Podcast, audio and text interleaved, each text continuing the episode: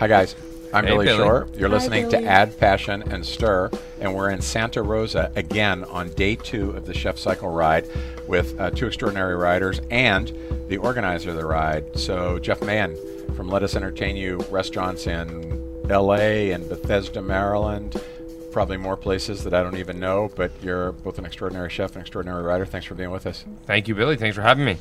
And Lentine Alexis.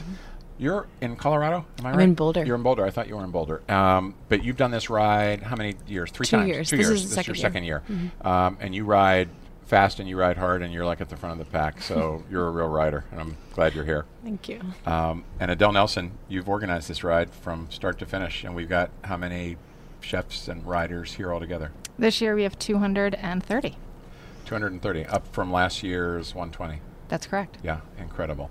Um, so I'm going to want to I want to talk about what both of you do, and then I want to talk about today's ride because we had some guests yesterday, uh, Jason Roberts, Andrew Knowlton uh, from Bon Appetit magazine, and Jason were able to talk about yesterday's ride. But I want to give I want to get like the feel of the ride because it was a pretty great day out there, um, even for an amateur rider like me. It was just seemed like a gorgeous ride. But Lentine, let's start with you um, in Boulder. Tell us about your work and about how you got connected to the No Kid Hungry campaign and to Chef Cycle. Sure, sure. Um, well, I was actually a professional triathlete before I was a chef, and a lot. Well, the the grand majority of my work has been done in the sports nutrition industry, uh, designing recipes, designing products, and uh, and writing content for athletes and everyone, but with an athletic And that interest came from being a triathlete? Yeah. So uh, when I was racing, I was living abroad, and I wasn't actually able to find "quote unquote" energy foods, and so I started making my own things from from scratch. And uh, you know, as a professional triathlete, you're putting in like 25, 30 hours of training a week, and you are going to need carbohydrates to fuel you. So I started playing around with a whole bunch of different, you know, recipes to bake things, but. I was living in southern Japan. I couldn't find the ingredients that I was used to finding. They used different leaveners, they used different flours, and I knew full well that with the right understanding of the science, I'd be able to craft something delicious of the ingredients I was finding. But I didn't, I didn't know what that science was, and it wasn't readily accessible to me out there. We were living in a tiny little island, so um, I couldn't even, I couldn't find the recipe I was, I was looking for. Uh, when I returned to the U.S., I went to culinary school and started playing around with a few different types of things, and ended up landing myself a job working with Skratch Labs, which is a sports nutrition company based in in Boulder. Jeff Mahin, you are both a chef and a restaurateur and a writer. And speaking of writing a lot, uh, I don't know how you do it in terms of just work ride balance, but tell us about how you became a chef and how you became a writer and how you've managed to make these fit together so beautifully. Um, I started cooking at a really young age. I uh, worked in restaurants since I was uh, as, as young as I possibly could illegally work under the table. Um, I just found this excitement to them. Uh, and it wasn't really about food, it was more about just a sort of chaos and structure that I was probably missing in my life at that time. And I wasn't really the best kid. Um, and at a really young age, I uh, got kicked out of high school. Um, uh, because I was such a good triathlete and a professional athlete, and that's obviously why. Um, Totally. Totally. Um, but uh, I got kicked out of high school, and there weren't a lot of options. There wasn't sort of like doctor, lawyer, cook. Um, so I started. Con- I mean, I sort of continued to work in restaurants, and at that point, I didn't really grow up too well off, or well off in general. So I didn't know you could make a living out of being a chef. I thought that was just where people who screwed up um, ended up. It's kind of right. Uh, some, some Hey now, myself included. Um, no, and I just, but what I did is I loved it. I loved the restaurant. I loved hospitality. I loved service. I loved the adrenaline. I just loved making people happy. And I don't think I really quantified that love until later in my career when I really owned my own restaurants. Um, but the idea that you're able to make someone happy is a really, it's a, it's a really simple statement, but it's really complex. And I mean, that's something I really love doing every day. Um, uh, I'm slightly competitive. So, uh, Slightly. but which of the two? Which of the two of you rides the most? I think you ride the most, even know. though my role in the industry is to like ride and cook. I think you're you ride more than I do. so we can also get into. I'm an addict, and uh, so yeah, that uh, some we've traded other things for sports. So um, yeah, no, writing is a, is a big part of my life. It keeps me sane, and, we'll get to that. The but being competitive. I started working in restaurants, and I didn't want to work in just just a restaurant. I had to work in the best restaurant, and so I went from just fancy restaurant to fancy restaurant. And while I was doing really good at that, what I didn't realize a, I was not taking care of myself whatsoever by just ruining myself with. I mean, I smoked for 16 years, and drugs and alcohol, and I mean, you name it. I was just a adrenaline junkie. I just sort of wanted to always be in the red. Um, but I wasn't eating right. I wasn't feeling good. I didn't know I didn't feel good. I just thought it was normal to not just always feel uh, tired and worn out. And I opened my first restaurant that I owned uh, about six years ago when I was 27, and you know it was just this chaos. And I, I I left fine dining because I was really good at yelling and screaming, and I wasn't really good at being a leader or uh, uh, anyone that's that's you know some, anyone who wants to be around anybody. Um, and I kind of I emancipated myself from that. I just want to go back to what I where I started, was just making simple food. And you know, I opened a pizzeria, and I so I'm, like, I'm never going to wear a chef's coat again. And I'm pretty much like, with the exception of maybe four times, I'm pretty sure I've kept kept that promise to myself. Um, and we just opened a simple pizzeria, and I guess you can't teach an old dog new tricks. Um, we were real lucky, and we got like best pizza in the country and all these accolades, and we weren't really trying. We just didn't know what we were doing, um, and just trying to make it the best food we could. Um, and growth begets success, and so I opened up ten restaurants in the course of five years. Um, In, and your, in your early 30s or in, late 20s. in my early 30s, yeah. Um, and I had a lot of people that believed in me and supported me. And I, I, I, if any of my business partners are listening, I don't run the restaurants at all. I'm the creative mind. I'm the chef. Uh, I, but I surround myself with people who are way smarter, such as this table, um, and just way better at their jobs than I am. Um, and when I turned 30, I was still smoking. I was still drinking. I was doing all these things, and was overweight. And uh, I've always had this issue with Very weight. hard to picture you overweight. The uh, I had pictures, Billy. Yeah. the uh, and I just wasn't doing good, you know. And I was taking care of other people. And something about being a leader, and you obviously know this, and I'm sure everyone at the table knows this, is that you can't take care of other people if you're not taking care of yourself. And I think it's probably the most important and impactful lesson I've learned in my life is that I was I wasn't a good leader. I thought I was, but I wasn't because I wasn't coming through for them. I wasn't supporting them. I wasn't doing those things because I was just so run down myself. And uh, that's when I found cycling.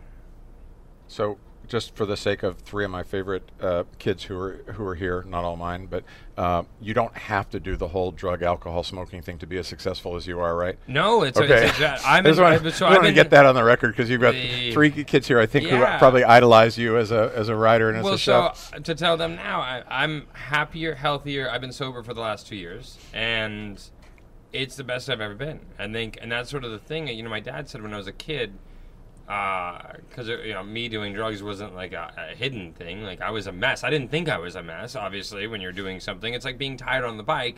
You think you're fine, where everyone else is like, "Whoa, this guy, this person is really dangerous." And you know, my dad's like, "Eh, drugs are just a crutch.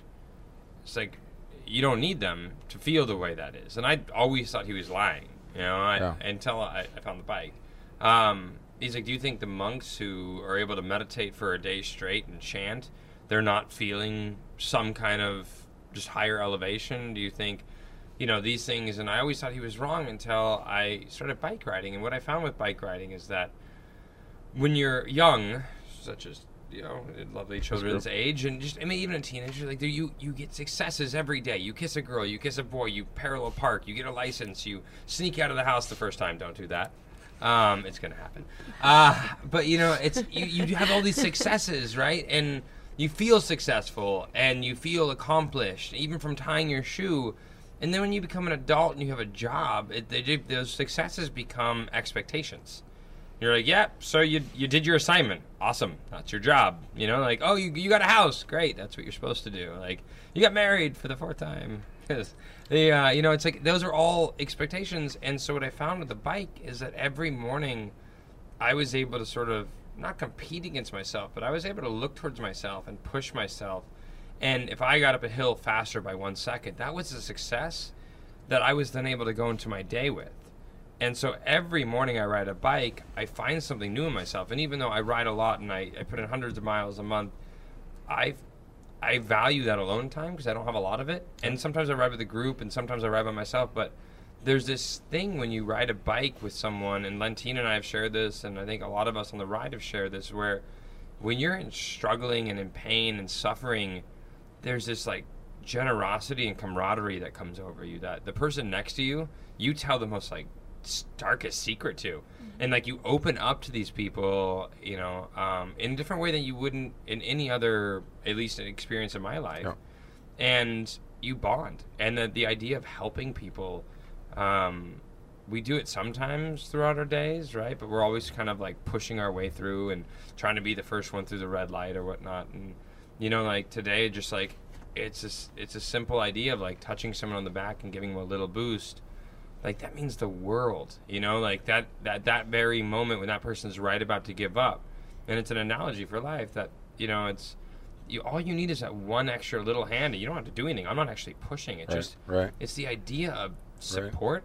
And in the restaurant business and i'll stop talking in a second but like in the restaurant business we don't have a lot of that. And i don't think billy you guys realize how impactful you guys are changing kids' lives across America, and you guys are, are shaping the future for us, and hopefully we'll have a better future than we're doing right now for ourselves. Um, but what you're doing for my industry and for me and for my friends, which I don't think we ever really talk too much about, is you're changing our lives. You're changing my life. You're changing Lentine's life. You're changing Adele's life. You're making these culinary professionals care about each other. When four years ago they didn't. I mean, there was a few people that did. Like there were sort of friends that worked together in restaurants, but we're selfish. We're horrible. Like we were very focused on our career. But we're, It all, is you're also hard. enabling us to care about ourselves, right? Because, Yeah. I mean, Yep. when I left, I left fancy food because I had been an athlete first. My passion for cooking came from from feeling good while eating good food and feeling my body well, and I couldn't do that when I was in restaurants. And by by sort of taking the taking these culinary professionals, taking our colleagues, and bringing them to, into a space where they have the opportunity to feel better about themselves. They're actually thinking more about the food that they're preparing for their communities. Yep, All yep. everybody, all of us have this intrinsic desire to to feed people, to to make others happy, to see the smile on their faces when you're sharing something delicious with them, but to share something that's you know of exceptional quality that's healthful and you know seasonal and and you know the deeper meanings of the food that we prepare. That's what this cause is also enabling us Yeah. to do. Adele Nelson, for folks who don't know what Chef Cycle is, um, don't know what the No Kid Hungry campaign is, how did this all come about? And um, just give us a, a description of Chef Cycle itself. Well, so Chef Cycle started back in 2014, where one of our supporting chefs, Jason Roberts, decided that he wanted to ride across the country and raise money for No Kid Hungry in the process. And the conversation was that's a great idea, but I don't think this is going to bring the awareness and, and the fundraising that we need. So let's look at a smaller, uh, a smaller ride, and let's start out with a couple of people and let's see what happens. Uh, I guess ultimately the thought was, are chefs really riders? And we got a group of about six chefs together, and they rode from New York to Washington, D.C., so that 300 miles. And it turned out that each of them had some friends that were also in the culinary community that also found out about this and said, Well, we want to ride too. This is a great idea. And in 2015, you guys went and um, we had 20 chefs on each coast. We did a, a ride from New York to DC again, and then the next week took some of those riders and went over to Santa Barbara and did another 300 mile ride and had another 20 chefs on that side. So there were chefs from all over the country kind of coming together and, and learning about this only from their peers. This is all of word of mouth. And in 2015, we decided just to stay on the West Coast. It was easier logistically and kind of centralize that. Um, ride from Carmel to Santa Barbara. We had 124 riders. That is four times the number that we had in 2015, and it was, uh, or in 2014, pardon me. Um, it was all word of mouth. There was no other marketing that was done for it, and it was just chefs calling each other saying, "Hey, you kind of like to ride, and come with me. Let's train. Let's do this mm. together. Let's raise money for No Kid Hungry." We raised a million dollars with 124 riders that year. That is unbelievable. And this year, we're going to raise. we are probably going to close in close to $2 million, Yeah. if not We're- just above that. Yeah. But we're at 1.72 right now, and with 230 riders. Again, This is word of mouth. This is each rider we asked last year to go home, bring back one person that next year. So we've doubled our numbers and we've doubled the amount of money that we're raising and we're doubling, tripling, quadrupling the size of this community just through social media networks and through just the passion that each rider brings to this is it's just it's we can't harness it in a bottle. It's just it just keeps going.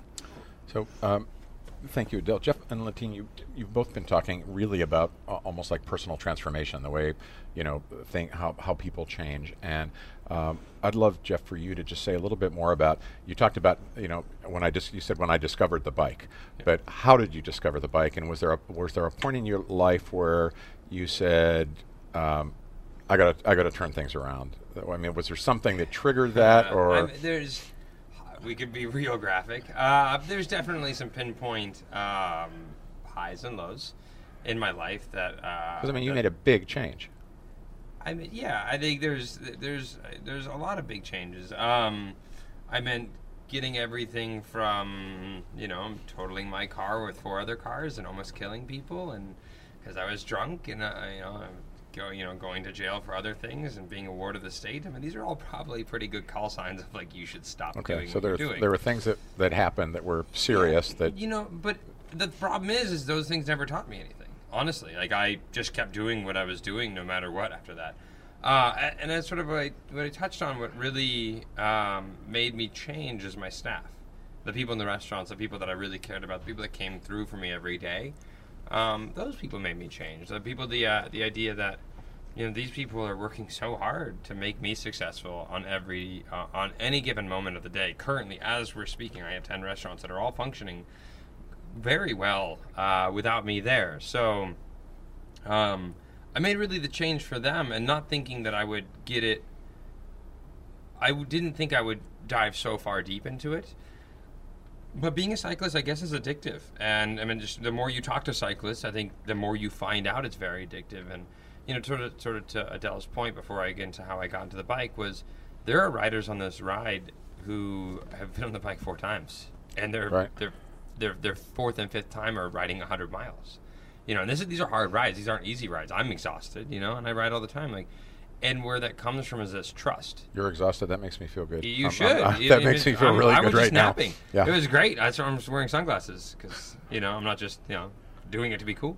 Uh, no, but I think it's this trust, right? It's it's being able to tell someone, hey, you, 300 miles is a big number to any cyclist, and if you're like, you're gonna be okay. You know, I'm telling you, you're gonna be okay. You know, telling you know other friends, you're gonna be okay. Like there has to be a trust there, and I think that's what's really important for these chefs now is building this trust with each other, saying you are gonna be okay. Like pushing each other. There's, I said that there wasn't, in my experience, too much of that in the industry until as of late. Um, and Chef Cycle is a big part of that. I mean, a huge part. Now, l- let's talk about the other component of Chef Cycle, which is the cause that is benefiting from the the riding and the community that you've described. How important is that to you, Lentine? The fact that you know every mile you ride is raising money for childhood hunger. Could it have been any cause? Uh, which, which is, and if the answer is yes, that's okay. But uh, you know, what is it about this cause that has attracted so many? Yeah, I think no, I don't think it could have been any cause. I think that you're, you know, as I said before, and as Jeff has said, that I think that our our community and our colleagues feel that it's our responsibility to feed people and feed people well, and to sort of safeguard. Um, to safeguard the well-being of, of those in our communities with food as a as a as a tool. So when you think about the the idea that you know so many American children are hungry, and a lot of us have you know work in or have worked in the highest echelon of restaurants where there's you know you're paying an, uh, an almost ungodly amount for a meal that's sometimes consumed just out of vanity, not because you're hungry, but just because you're go- you're going to like say that you went. Um, that's something that That's never happened. yeah, I don't know. That's happened anyway. um, I can't imagine a more worthy cause to ride my bicycle for. You know, there's to, to the idea that you're we're making a statement about about how important it is to to continue to, to fuel those communities and to and to draw attention to this cause, which most Americans are shocked by. You know, most most Americans, and you know, I live in Boulder. It's a rather affluent community. There's a lot of people that I speak to about this cause when I'm out on a bike ride at home who don't even realize that there is a breakfast program for children in in our community, and they're sort of shocked that it's there. Um, of course, it's there. Of course, of course, it's there for for anyone that, and everyone that needs it, and we need to make sure that it that that message is heard. And when you think about the growth in this that Adele described just a few moments ago, Oh, are we it's are we just at the tip of the iceberg in terms of what this could be? What's your vision of it, Jeff, as somebody who's been in this from the very beginning? Yeah, I, I think we're, we're not, we haven't even scratched the surface. You know, I think that you know I was talking to Adele about this, and I am really lucky that Adele and I get to talk all the time, and you know I, I probably bug her way way more than anyone else because I call with crazy ideas, um, and she somehow fields all my phone calls, and sometimes I forget there's a three hour time difference. Um, but the I think it just it's it's contagious you know helping like we, we talked about in the very beginning helping people is contagious understanding like the idea like we all as chefs understand how powerful food is and then when you combine that with being an athlete and understanding hunger you know uh, then it's real close to home like the idea like chris cosentino like said it like uh, He's one of the chefs riding Yeah. here. Chris Yep. Cosentino's uh, one of my closest friends. He's one of the chefs riding, and you know we were at Blackberry Farms, which is a, a, a, a fondo uh, in North Carolina. No, I'm sorry, Tennessee. A ride. A ride, Right. a, run, a ride, and the winner of this ride, because it was a bit of a race, uh, got a great deal of money and for Chef Cycle or for any charity, and it was a charity ride, so it was thirty thousand dollars. And you know there was ten of us in this really fancy hotel room, and he stands up and he said, you know, when you're going up this climb tomorrow, because there's a KOM challenge, which means King of the Mountains or Queen, uh, and that rider would have gotten ten thousand dollars. Whoever out of the hundred groups of uh, hundred people went up to the top of that hill, whoever's the first one up there gets points and ten thousand dollars for their charity. And so he's really standing this giving this motivational speech, and he's like, you know, when you're about to crack, when you are about to give up on the bike, because it happens, you know, think about every kid that is going to school hungry. Think about that hunger pain. Think about it. You on the bike about to bonk. Think about that. And it's like when you're about to give up, think about the hundred thousand meals that you're about to provide that they'll never have an association with. They'll never know it was you. They'll never know it was the bike. But they're going to go home and they're going to do great things because they were able to eat and then they were able to learn. And and think about that. And I'll and I'll tell you, like going up that climb, and I'm gonna self brag, but I beat everyone up that hill.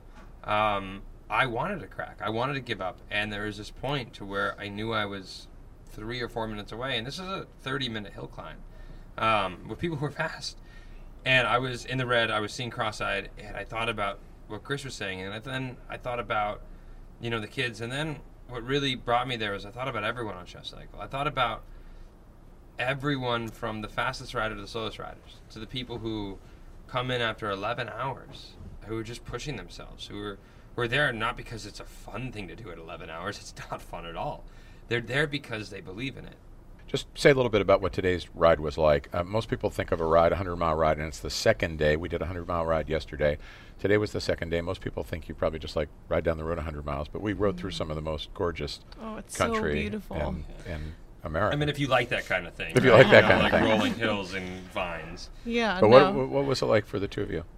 Oh, it's, well, I mean, it's so. It's such a powerful thing to ride down, you know, these beautiful roads with a group of people who are chatting and talking, and you can, you know, you feel the momentum of of the wheels, and you hear the sounds of all of your friends, you know, chatting behind you and saying, you know, silly things like, "Gosh, it's too bad it's not beautiful out here," as the sun's like dappling on the leaves, and the vineyards are waking up, and you see birds flying around, and and it's it's um it's an it, and you're just watching the miles tick by and they go by so so fast when you're with people that you can trust and you're with people who you're looking forward to spending time with and and the and the group that we were riding with today rode a really fast yesterday and we rode pretty fast today too but there is totally that moment when you feel like you're going to crack that you think about the fact that there's mm-hmm. something that's bigger. It's not you're you're only a few minutes away from relief. And what really motivates today is that adele said that she was going to ride all 300 miles next year Next year, well, I would expect her to. Oh wait, Yeah. I, I, Um, don't know, I don't know if she I she agreed to called me on my cell phone Adele's, mid-ride. Adele's an athlete. I'm so inspired. Saturday. I'm riding all 300 miles next year. I don't know who's Uh, going to plan it, so we well, got, we'll have other Um, issues. You've been listening to Add Passion and Stir. We're here with three amazing people. Adele Nelson, who organizes this ride for Share Our Strength and the No Kid Hungry campaign. Adele, thank you for for being with us. Um, and very Lentina welcome. Alexis and Jeff Mahin, this is the most of, I've seen of you in, in two or three years. I usually see Well, you you for about stop- three slow it minutes down, buddy. at the beginning of the ride. Yeah, I wish. I see your backs for about three minutes, and then I see you maybe at dinner. But um, you guys are great riders, and you're an inspiration to so many of the people who ride. And I think so many people have been recruited Mm. uh, to ride and to help the No Kid Hungry campaign, inspired by you. So thank you both for being here. Thank you for Thank having you us. for having us. Thanks. Get closer to the problems that you care about. There's a famous photographer named Robert Capa who once said, If your pictures are not good enough, you're not close enough. Well, in the social change space, getting close, bearing witness, going into the community, working with people directly, getting an understanding of what they need, that's often the precursor to really powerful transformational change. Don't just post, don't just preach, get your hands dirty and get involved. Add Passion and Stir is distributed by District Productive. Our senior producer is Carrie Thompson. Our executive producer is Peter Ogburn. Add Passion and Stir is the creation of Billy Shore, Debbie Shore, and Paul Woody Woodhull. I'm Billy Shore. You're listening to Add Passion and Stir from Share Our Strength.